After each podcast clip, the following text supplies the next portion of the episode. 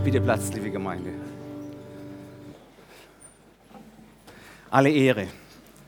Alle Ehre gehört Gott. Sein Name soll ewig gelobt sein. Und davor stand ein Vers oder ein Versabschnitt, überall soll man dir dienen. Das geht ganz stark in die Richtung der Predigt heute Morgen. Mein Thema heißt ein vernünftiger Gottesdienst. Ich lese mal aus Römer 12, 1 bis 2. Hier schreibt Paulus an die Christen in Rom, ich ermahne euch nun, liebe Brüder und natürlich auch Schwestern, durch die Barmherzigkeit Gottes, dass ihr eure Leiber hingebt als ein Opfer, das lebendig, heilig und Gott wohlgefällig ist. Das sei euer vernünftiger Gottesdienst. Und stellt euch nicht dieser Welt gleich, sondern ändert euch durch Erneuerung eures Sinnes, damit ihr prüfen könnt, was Gottes Wille ist, nämlich das Gute, Wohlgefällige und Vollkommene. Liebe Gemeinde, liebe Gäste, liebe Zuhörer aus nah und fern, wo ihr auch herkommt, liebe Gäste halt besonders natürlich auch. Unser lieber Paulus, unser guter Missionar, er spricht hier unter anderem von einem vernünftigen Gottesdienst, nicht? Ähm, ich habe mir viel Gedanken gemacht über das Wort vernünftig, habe auch so ein paar Fragen aufgeschrieben für uns. Ich werde auch etliche davon beantworten, wie viel Zeit ich habe. So gebe ich Antwort darauf. Was ist überhaupt ein Gottesdienst? Was macht ihn aus? Wie soll er ablaufen? Wann fängt er an? Wann hört er auf? Warum bist du heute überhaupt hierher gekommen in den Gottesdienst? Was war deine Motivation? Weil es dir etwas bringt oder weil es Gott etwas bringt? Was ist ein vernünftiger Gottesdienst, ihr Lieben? Wenn es einen vernünftigen Gottesdienst gibt, dann muss es doch auch einen unvernünftigen Gottesdienst geben, stimmt's? Logisch. Logisch. Paulus sagt zum Beispiel, ein unvernünftiger Gottesdienst ist das Geschöpf anzubeten und nicht den Schöpfer. Das könnt ihr mal nachlesen, Römer 1. Ja. Der Psalmist sagt in Psalm 14, Vers 1, zu denen, die sagen, das ist unvernünftig, Gott gibt es nicht, da sagt der Psalmist, nur die Dummen behaupten, es gibt keinen Gott. Ich freue mich, dass jeden Sonntag so viele gescheite Leute hier sind. Halleluja. Das ist nämlich vernünftig, ihr Lieben, in den Gottesdienst zu kommen, weil hier der lebendige Gott ist. Ich habe auch so ein bisschen nachgedacht, was ist überhaupt für uns Menschen vernünftig? Wisst ihr, für den einen ist vernünftig etwas, was für den anderen noch lange nicht vernünftig sein muss. Sogar umgekehrt. Ich möchte mal ein ganz banales Beispiel geben. Wir haben Winter und dieses Jahr hat uns ganz schön gepackt. Ja? Jede Nacht minus 10 Grad und so. Und es ist ganz schön klirrend kalt. Manche sagen, Eis essen im Winter bei klirrender Kälte ist total unvernünftig. Zu den kalten Händen und kalten Füßen auch noch ein kalter Bauch. Das geht ja gar nicht. Ja? Aber frag mal die Kinder. Die Eltern sagen, Eis essen ist nur im Sommer vernünftig, versteht ihr? Das sagen die meisten Eltern, aber die Kinder sind damit gar nicht einverstanden. Die Eltern sagen, dass ja nur Eis essen im Winter ist unvernünftig, damit sie Ruhe haben von den Plagegeistern. Ja? Es gibt, man kann sagen, es gibt zwei Personengruppen, welche Eisessen im Winter unvernünftig finden. Erstens die Eltern, denn die haben dann endlich eine Weile Ruhe vor den ständigen Fragen. Mama, gibt es ein Eis, ja, wenn sie unterwegs sind? Und zweitens die Eisdielenbesitzer. Das ist auch vernünftig, dass sie endlich mal Urlaub machen können. Ja, sie hat ja Vernunft und vernünftig viele Ansichten. Ernährungswissenschaftler sagen, Nutella essen ist unvernünftig. Du sollst Salat essen, ja? In meinem, meiner Küche steht ein großes Plakat in der Wand. Das sehe ich jeden Tag. Da steht folgender Satz drauf. Nutella besteht zu 60 Prozent aus Pflanzenfetten, also ist so gut wie ein Salat.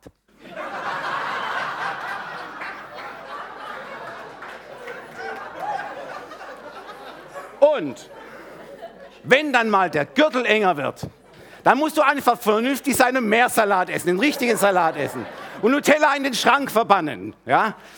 Seht ihr so unterschiedliche Ansichten? Gibt es, was vernünftig ist? Und da fragt man sich wirklich, gibt es überhaupt einen vernünftigen Gottesdienst? Wisst ihr, so ein Gottesdienst, wie wir ihn heute erleben, hier im Missionswerk, hier am Sonntagmorgen. So wie wir ihn feiern, das ist in den Augen vieler Vernunftmenschen total unvernünftig. Warum? Viele Zeitgenossen sind da anders getaktet, ja? Vernunft, das hat was mit Verstand zu tun. Und die menschliche Vernunft, die orientiert sich doch oft mehr oder nur an dem Sichtbaren, an dem Greifbaren, an dem rational Erfassbaren.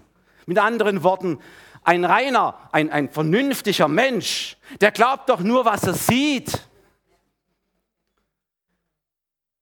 In der Bibel gibt es auch so einen Vernunftmenschen, das war der unglaubliche, ungläubige Thomas. Jesus sagt, hey, du siehst, du glaubst nur, was du siehst. Junge, das ist unvernünftig. Das macht nicht selig. Selig ist, wer da glaubt und nicht sieht. Halleluja. Jesus Christus, ihr Lieben, er kam vom Himmel herab auf diese Erde, deshalb haben wir Weihnachten gefeiert, um das Problem des unsichtbaren Gottes ein für alle Mal zu lösen. Er sagt zu den Jüngern, zu den Umstehenden, wer mich sieht, der sieht den Vater. Und ich bin bei euch alle Tage bis an der Weltende. Und wisst ihr was? Gott wurde greifbar hier auf dieser Erde. Er wurde sichtbar. Er wurde spürbar, hörbar. War er bei uns, sagt die Schrift. Johannes, der Evangelist, der Zeuge, der Jesus gesehen hat, schreibt dazu im 1. Johannes 1, Vers 3. Und was wir gesehen und gehört haben, das verkündigen wir auch euch, damit auch ihr mit uns Gemeinschaft habt. Und unsere Gemeinschaft ist mit dem Vater und mit seinem Sohn Jesus Christus. Und das schreiben wir euch, damit unsere und eure Freude vollkommen ist. Halleluja. Und ihr Lieben, wir dürfen uns freuen, dass Jesus Christus durch den Heiligen Geist in jedem Gottesdienst hörbar ist, spürbar ist, bei uns ist. Und wir erleben die gleiche Gemeinschaft mit Jesus so wie die Zeugen es damals hatten mit ihm. Und es wird eine Zeit kommen, ein Tag kommen, den Gott festgesetzt hat, wo wir ihn wieder sichtbar sehen werden. Halleluja. Ihr Lieben, der biblische Glaube, der hält an dieser Tatsache fest, bis er wiederkommt in Macht und Herrlichkeit sichtbar für alle Menschen.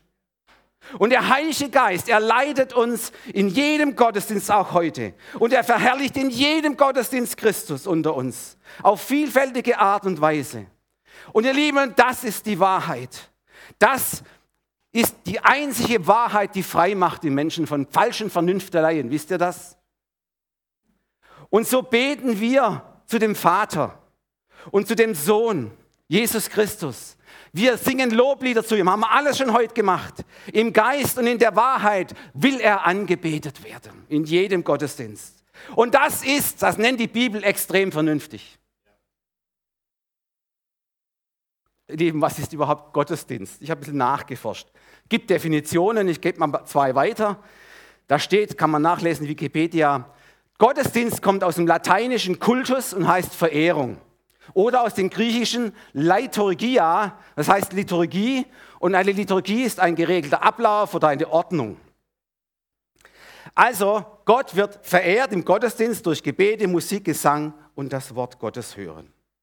Nun, Lieben, diese Elemente, die geschehen also je nach Kirche, Denomination in unterschiedlichen Abläufen, in unterschiedlichen Ordnungen.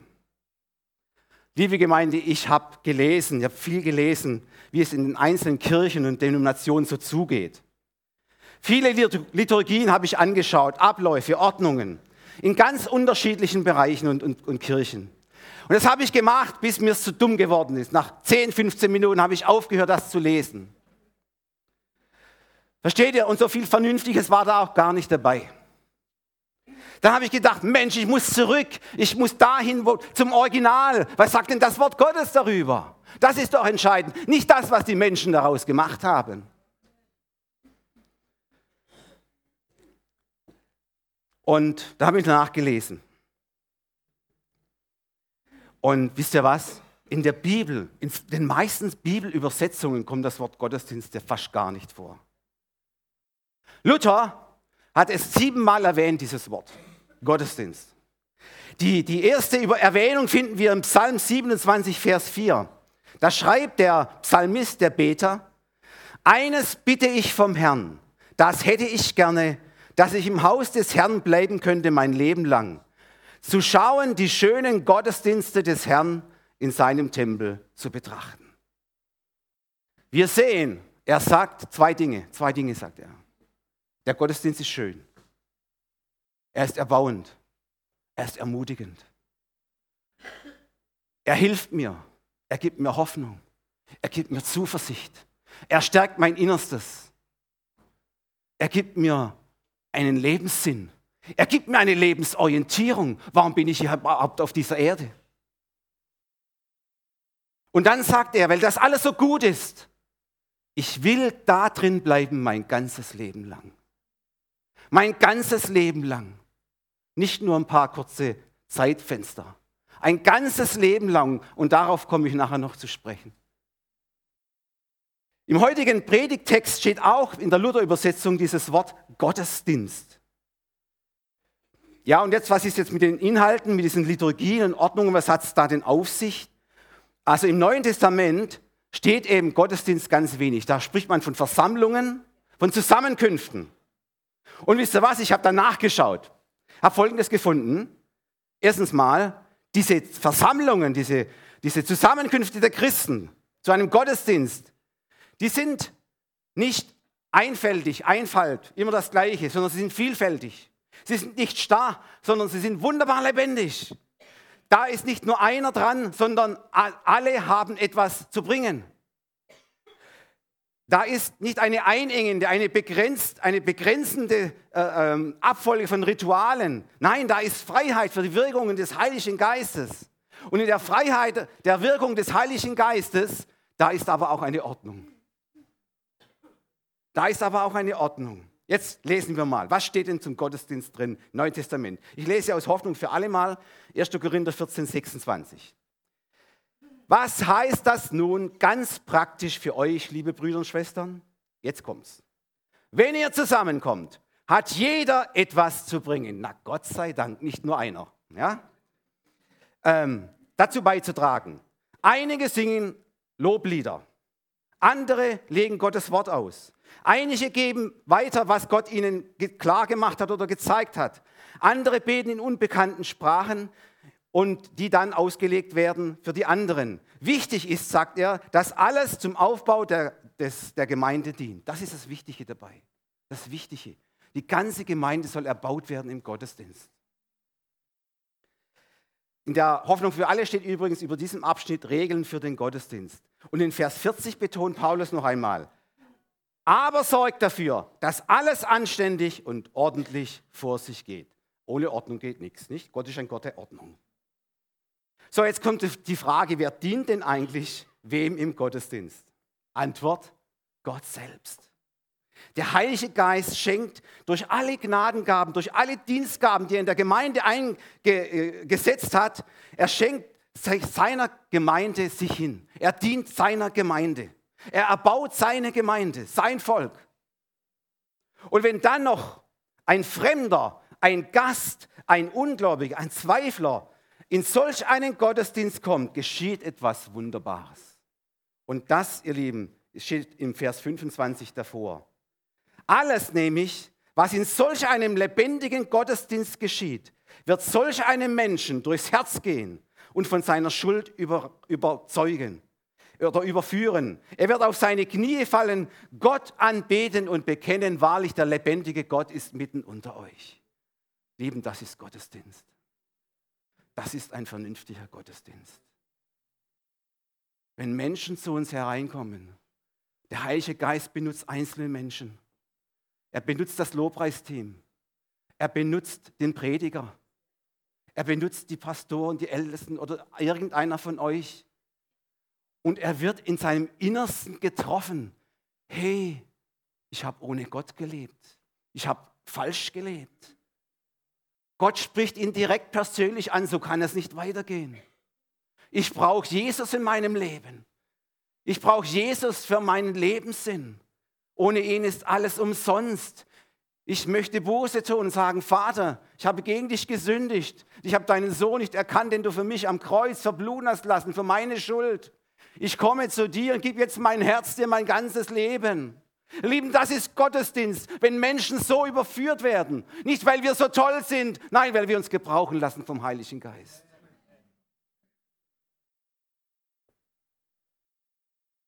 Halleluja. Doch das ist nicht, längst noch nicht alles, ihr Lieben. Das ist längst noch nicht alles. Ihr Lieben, lebendige, geisterfüllte Gottesdienste, in denen der dreieinige Gott angebetet, verehrt wird und der ganze Leib der Gemeinde erbaut wird, sind tatsächlich schön und gut, wie es der Psalmist ja sagt. Doch sie nehmen nur einen vergleichsweise ganz kleinen Zeitraum in unserem Leben ein. Die allermeiste Zeit in unserem Leben, ihr Lieben, sind wir nicht in den schönen Gottesdiensten, versteht ihr?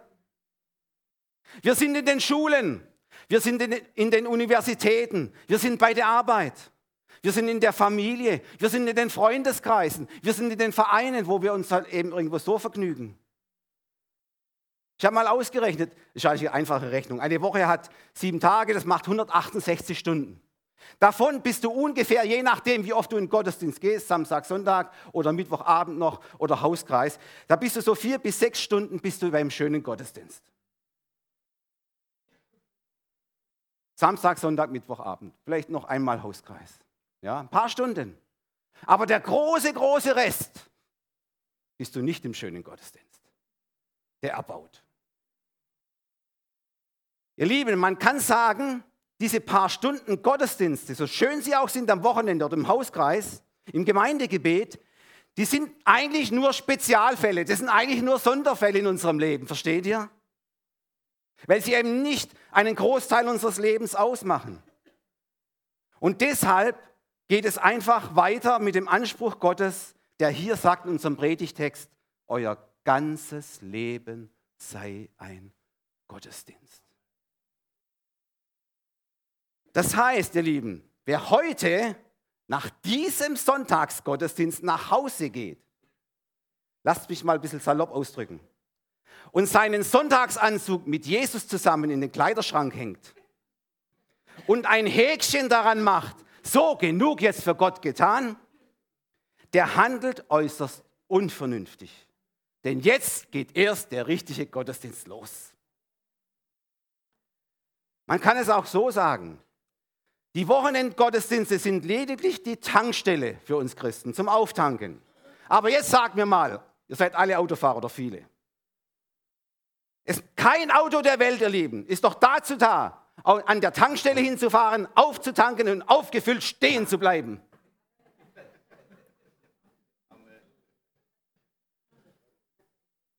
Versteht ihr? Das ist doch ziemlich unvernünftig. Nein, ein Auto soll frisch befüllt, laufen, fahren, zuverlässig seinen Dienst tun und das täglich und wir Christen auch. Die Bibel sagt, jeder Tag. Jeder Tag ist für Gott wichtig, versteht ihr? Nicht nur der Samstag und der Sonntag. Auch der Montag ist wichtig. Auch der Dienstag ist wichtig. Psalm 118, Vers 24. Dies ist der Tag, den der Herr gemacht hat. Ich will mich und fröhlich sein Hast du das gehört? Hast du das gehört? Dies ist der Tag, den der Herr gemacht hat. Ich will mich freuen und fröhlich an ihm sein, je nach Übersetzung. Das heißt doch, ihr Lieben, montags dürfen nicht nur die Rentner fröhlich sein, sondern auch die Christen, die in die Arbeit gehen. Amen. Es reicht mir manchmal, wenn ich ins Geschäft gehe und, man, und da kommen Leute herein mit so einem Gesicht, oh, das schöne Wochenende ist vorbei. Die laufen mit so einem, Motivation, das sieht man, das Motivation sieht man schon am Äußeren, ja. Und das ist demotivierend für die anderen. Halleluja. Ich bin bekannt in der Schule als der Pfeifende, ja. Morgens schon ein schönes Liedchen auf dem Lippen. Meistens vom Wochenendgottesdienst noch ein schönes Lobpreislied. Und von, oft bin ich schon gefragt worden, wie kann man Montagmorgen so fröhlich sein, nicht? Hab schon gesagt, ich halte mich einfach, was in der Bibel steht. Da steht, seid alle Zeit fröhlich. Auch montags. Amen. Psalm 113, Vers 3. Vom Aufgang der Sonne bis zum Niedergang sei der Name des Herrn.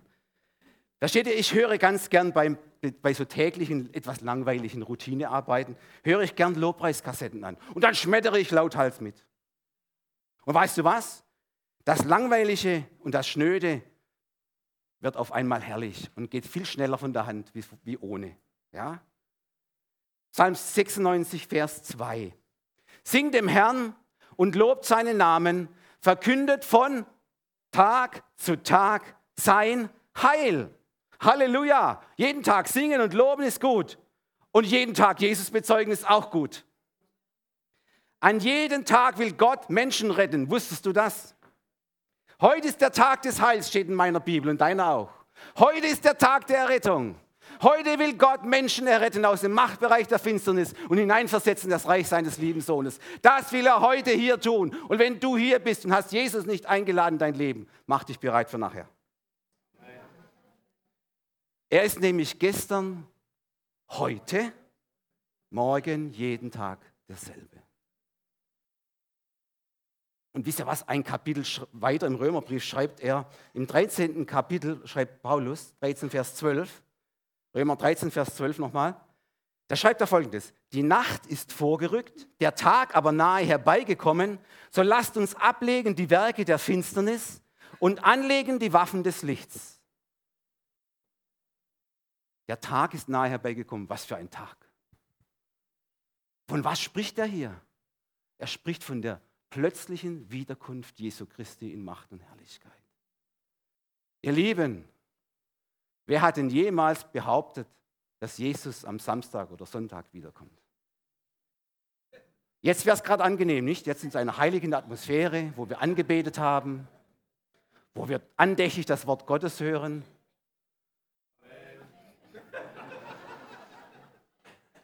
Jetzt, wo wir gesegnet haben. Jetzt wäre es doch toll, wenn Jesus, jetzt kann Jesus kommen, jetzt bin ich bereit. Wisst ihr, was Jesus gesagt hat? Nee.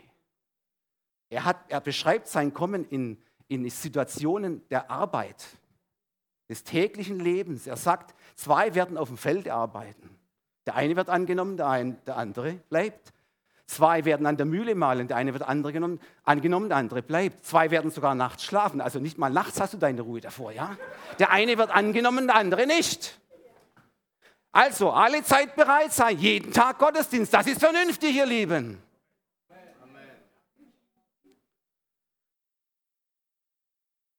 Was sollen wir in diesem vernünftigen Gottesdienst Gott eigentlich bringen? Jetzt wird es interessant. Der, der Predigtext sagt, uns selbst, unser ganzes Leben sozusagen mit Haut und Haaren, mit Geist, Seele und Leib, sagt die Schrift. Ja, euer Leben sollt ihr hingeben. Weißt du, Bruder, Schwester, dass dein, dein Körper ein Tempel des Heiligen Geistes ist? Auch wenn viele nicht mit ihrem Körper zufrieden sind. Gott sagt, er ist ein Tempel des Heiligen Geistes. Wenn du morgens in den Spiegel schaust und bist nicht zufrieden mit deinem Bild und deinem Körper, dann sag dir mal, hey, dieser Leib ist ein Tempel des Heiligen Geistes. Und da drin pulsiert das Leben, göttliches Leben. Da drin pulsiert Auferstehungsleben. Ja? Die Bibel sagt, es ist eine Kraft in dir drin, die ist so stark, dass die Jesus von den Toten heraufgeholt hat. In dir ist das Leben drin. Ist Gott, ist Jesus drin, durch den Heiligen Geist. Mach dir das mal klar. Es ist völlig egal, wie du heute Morgen ausgesehen hast oder morgen, auch am Montagmorgen vor dem Spiegel. Wenn du unzufrieden bist mit deinem Körper, dann mach dir doch das bewusst. Ja? Gott will diesen Leib benutzen als ein heiliges Gefäß, als einen, ein Tempel. Wisst ihr, ein Tempel unterscheidet sich von anderen Häusern, stimmt's? Ein Tempel ist etwas Prachtvolles, etwas Schönes. Dein Körper ist kein keine herabgekommene Hütte oder ein, ein, eine elende Würfelbude, eine mexikanische, sondern dein Körper ist ein Tempel des Heiligen Geistes, wo Gott darin wohnt durch den Heiligen Geist.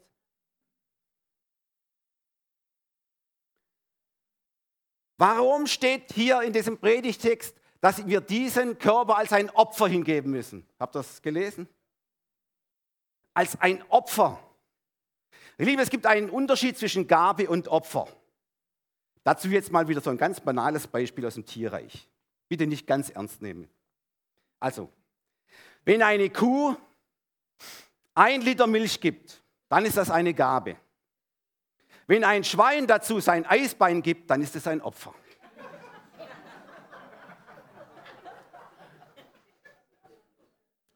Was will ich damit sagen? Opfer, Opfer ist also von ein, einer viel höheren Qualität als eine Gabe, stimmt's? Im Alten Testament wurden Gott Tiere geopfert. Es sollte die Menschen daran erinnern, dass Schuld etwas kostet. Dass nämlich der Lohn der Schuld der Tod ist. Doch Gott sei Dank, Gott sei Lob und Ehr und Dank. Seit Golgatha, seit Jesus Christus am Kreuz mit seinem ganzen Leben für uns ein vollkommenes Opfer dargebracht hat für unsere Schuld, braucht es keine weitere blutigen Opfer mehr. Es ist alles bezahlt. Es ist alles beglichen am Kreuz. Unser Schuldbrief, sagt die Schrift, ist zerrissen. Wir haben eine komplette wiederhergestellte Beziehung zu Gott, dem Vater. Und das ist ein für alle Mal geschehen, sagt die Schrift, ihr Lieben. Ein für alle Mal. Im Hebräerbrief steht geschrieben, daher ist keine weitere Opferung mehr nötig. Warum steht dann hier trotzdem Opfer? Jetzt kommt die Antwort. Lieben, es steht hier Opfer, weil Gott von uns ein anderes Opfer will. Er will dich und mich. Er will uns alle mit Leib und Leben, mit allen Talenten, mit allen Gaben, mit allem, was wir haben, Ihr Lieben, es ist doch so. Es ist nicht unbedingt ein großes Opfer in einem Gottesdienst, wo Menschen genau zu diesem Zweck zusammenkommen, unsere Anbetung zum Ausdruck zu bringen. Das ist nur eine Gabe. Nein, ihr Lieben, das ist nicht die höchste Form der Anbetung, sagt die Schrift. Anbetung wird erst dann zu einem wahren Opfer, wenn wir außerhalb des Gottesdienstes ein Leben führen, das in allen Lebensbereichen Gott verherrlicht und bei unseren Mitmenschen einen positiven Eindruck hinterlässt. Das ist ein Opfer. Das ist nämlich nicht so einfach. Und wie soll dieses Opfer sein? Sagt Paulus noch etwas dazu. Es soll heilig sein. Heilig, ihr Lieben, ist zunächst einmal kein Qualitätsbegriff. Heilig bezeichnet ein Besitzverhältnis. Äh, Heilig, sagt die Schrift, ist alles, was Gott gehört. Heilig ist alles, was Gott dient. Heilig waren alle Gefäße damals im alten Israel im Tempel, für Gott geweiht. Heilig ist das Wort, die Bibel, das du liest. Es dient uns, es dient Gott. Heilig sind alle Menschen, die ihr Leben Jesus Christus anvertraut haben und sich dadurch zu Recht auch Christen nennen. Wir gehören Gott und nicht mehr uns selbst. Mach dir mal den Satz ganz bewusst. Du und ich, wir gehören Gott, nicht wir uns selbst. Die Schrift sagt sogar, wir sind sein Eigentum. Wir sind sein Eigentum. Warum? Er hat uns teuer erkauft. Nicht mit vergänglichem Gold und Silber, sagt die Schrift, sondern mit dem kostbaren Blute Jesu Christi als eines Lammes. Wir sind gekauft, teuer, kostbar, sein Eigentum. Wir leben auf dieser Erde, um für ihn da zu sein, um ihm zu dienen, um sein Reich zu bauen, um seine Gemeinde zu bauen, um seinen Namen zu verherrlichen, haben wir heute schon gehört, in Wort und Tat und das Tag für Tag. Jetzt kommt noch ein ernstes Wort hinten rein, ihr Lieben. Muss ich sagen, Wer Jesus Christus in seinem Alltag ausklammert, ist nicht nur unvernünftig. Er ist auch nicht nur ein Scheinheiliger, obwohl das schon schlimm genug ist. Er ist auch nicht nur ein Eisheiliger, obwohl das auch schon schlimm genug ist. Wisst ihr, was ein Eisheiliger ist? Kennt ihr das? Anfang Mai gibt es drei Eisheilige. Was machen Eisheilige? Als Gärtner solltest du das wissen. Die können dir die ganze Ernte kaputt machen. Wenn dann nämlich nur die letzten Nachtfröste kommen. Aber das ist immer noch nicht das Schlimmste, wenn es, wenn es Eisheilige gibt draußen. Solche Christen, die Jesus nicht in ihren Alltag mit hineinnehmen und sich entsprechend benehmen, die schaden. Die schaden, die schaden dem Ansehen Jesu. Sie schaden dem Ansehen seiner Gemeinde, wo er herkommt. Warum? Weil sein Opfer tot ist und nicht lebendig. Sein Glaubensleben, sein Zeugendienst, seine Beziehungen sterben mehr und mehr ab, weil er Jesus nicht mit in den Alltag nimmt. Um solcher Christen willen, ihr Lieben, wird der Name des Herrn in unserer Deutschland, in unserer Stadt, auf der ganzen Welt verlästert und nicht geehrt. Was, so sagen doch viele oder manche, da soll ein Christ sein, der da vor mir steht und sich so blöd benimmt. Wie redet er? Wie benimmt er sich? Das ist doch, hat doch mit Christsein nichts zu tun. Da pfeife ich doch auf das Christentum. Das ist nicht attraktiv. Nein, nein, ihr Lieben. Wir sollen ein lebendiges, heiliges Opfer für Gott sein. Das ist ihm wohlgefällig, sagt die Schrift. Nur das ist Gott wohlgefällig. Ihr Lieben, das, das Leben Jesu, dieser Überfluss, dieses volle Genüge, das er versprochen hat, diese überragende Liebe, die sich verschenkt und hingibt, soll unseren Alltag hinein, hineinkommen. Er soll in unsere Lebensbereiche hineinkommen. In unsere Beziehungen soll er hineinkommen. Liebe Gemeinde, liebe Gäste und Zuhörer, Jesus Christus hat sein ganzes Leben für uns hingegeben am Kreuz. Stimmt's? Und wir sollen auch unser ganzes Leben für ihn hingeben. Nicht nur ein paar Stunden in der Woche im Gottesdienst. So schön sie auch sind. Da gibt es einen Slogan, das kennen viele ähm, aus der Geschichte, ist auch verfilmt worden von oft, der Musketiere. Und die haben einen Slogan. Einer für alle, alle für einen. Einer hat für uns am Kreuz alles wieder gut gemacht. Und alle dürfen für ihn da sein. Das heißt, ihr Lieben, in Anbetracht dieser, über, dieses überwältigenden Opfers am Kreuz für uns und der unverdienten Gnade, der Errettung und Erlösung von all unserer Schuld, ist es eigentlich nur eine ganz natürliche Reaktion, dass die erlösten Gotteskinder auch ihr Leben, Leben ganz ihm zur Verfügung stellen. Versteht ihr? Ganz ihm zur Verfügung stellen. Als ein lebendiges Opfer. Paulus hat das wunderschön zum Ausdruck gebracht in Galaterbrief 2, Vers 20. Er sagt, ich lebe. Lebst du? Gott sei Dank, du lebst noch. Aber passt auf, was er weiter schreibt. Doch nun nicht ich, sondern Christus lebt in mir. Sag das mal. Lebt in mir. So, und jetzt schreibt er weiter. Denn was ich jetzt lebe im Fleisch, bist du noch im Fleisch oder bist du entrückt? Du bist hier auf der Erde. Halleluja. Du bist im Fleisch, in deinem Körper. Jetzt sagt er, das lebe ich im Glauben an den Sohn Gottes, der mich geliebt hat und sich selbst am Kreuz für mich hingegeben hat. Ihr Lieben, das ist gelebtes Evangelium. Das ist Christus alle Ehre gemacht. So ein Leben. So eine Herzenseinstellung zu haben als Christ. Eine angemessene Reaktion, als die Reaktion, ein, unser Leben daraufhin als Antwort hinzugeben, ist eine vernünftige Reaktion. Deshalb steht hier auch vernünftiger Gottesdienst. Ich komme zum Schluss, Fazit und Zusammenfassung. Lobpreisteam kann nach vorne kommen.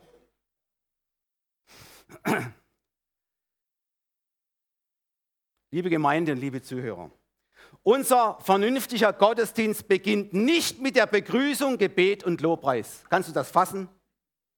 Er endet auch nicht mit dem letzten Segensspruch nachher oder mit dem letzten Lied. Bruder, Schwester, Dein vernünftiger Gottesdienst beginnt, wenn du diese Gemeinde heute Morgen durch die Außentüre verlässt. Kannst du dazu Amen sagen? Amen heißt nicht Schluss jetzt, sondern so ist es. Ja?